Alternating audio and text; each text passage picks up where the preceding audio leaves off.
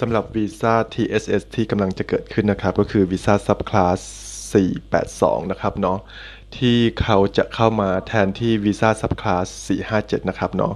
ก็คือในส่วนของ TSS เนี่ย มันจะมี requirement ของภาษาอังกฤษที่แตกต่างกันนะครับ ระหว่าง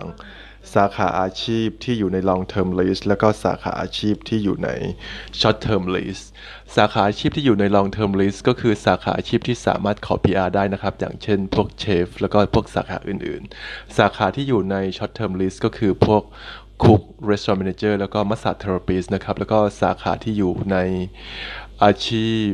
ที่อยู่ใน short term list เนี่ยไม่สามารถขอ PR ได้นะครับเนาะในส่วนของ requirement ของภาษาอังกฤษเนี่ย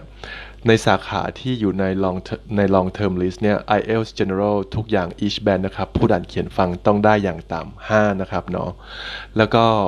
ในสาขาอาชีพที่อยู่ใน short term list เนี่ย ก็จะยังเหมือนเดิมจาก 457 นะครับ คือ overall 5 แล้วก็ each band เนี่ย ห้ามต่ำกว่า 4.5 คือผู้อ่านเขียนเขียนฟังห้ามต่ำกว่า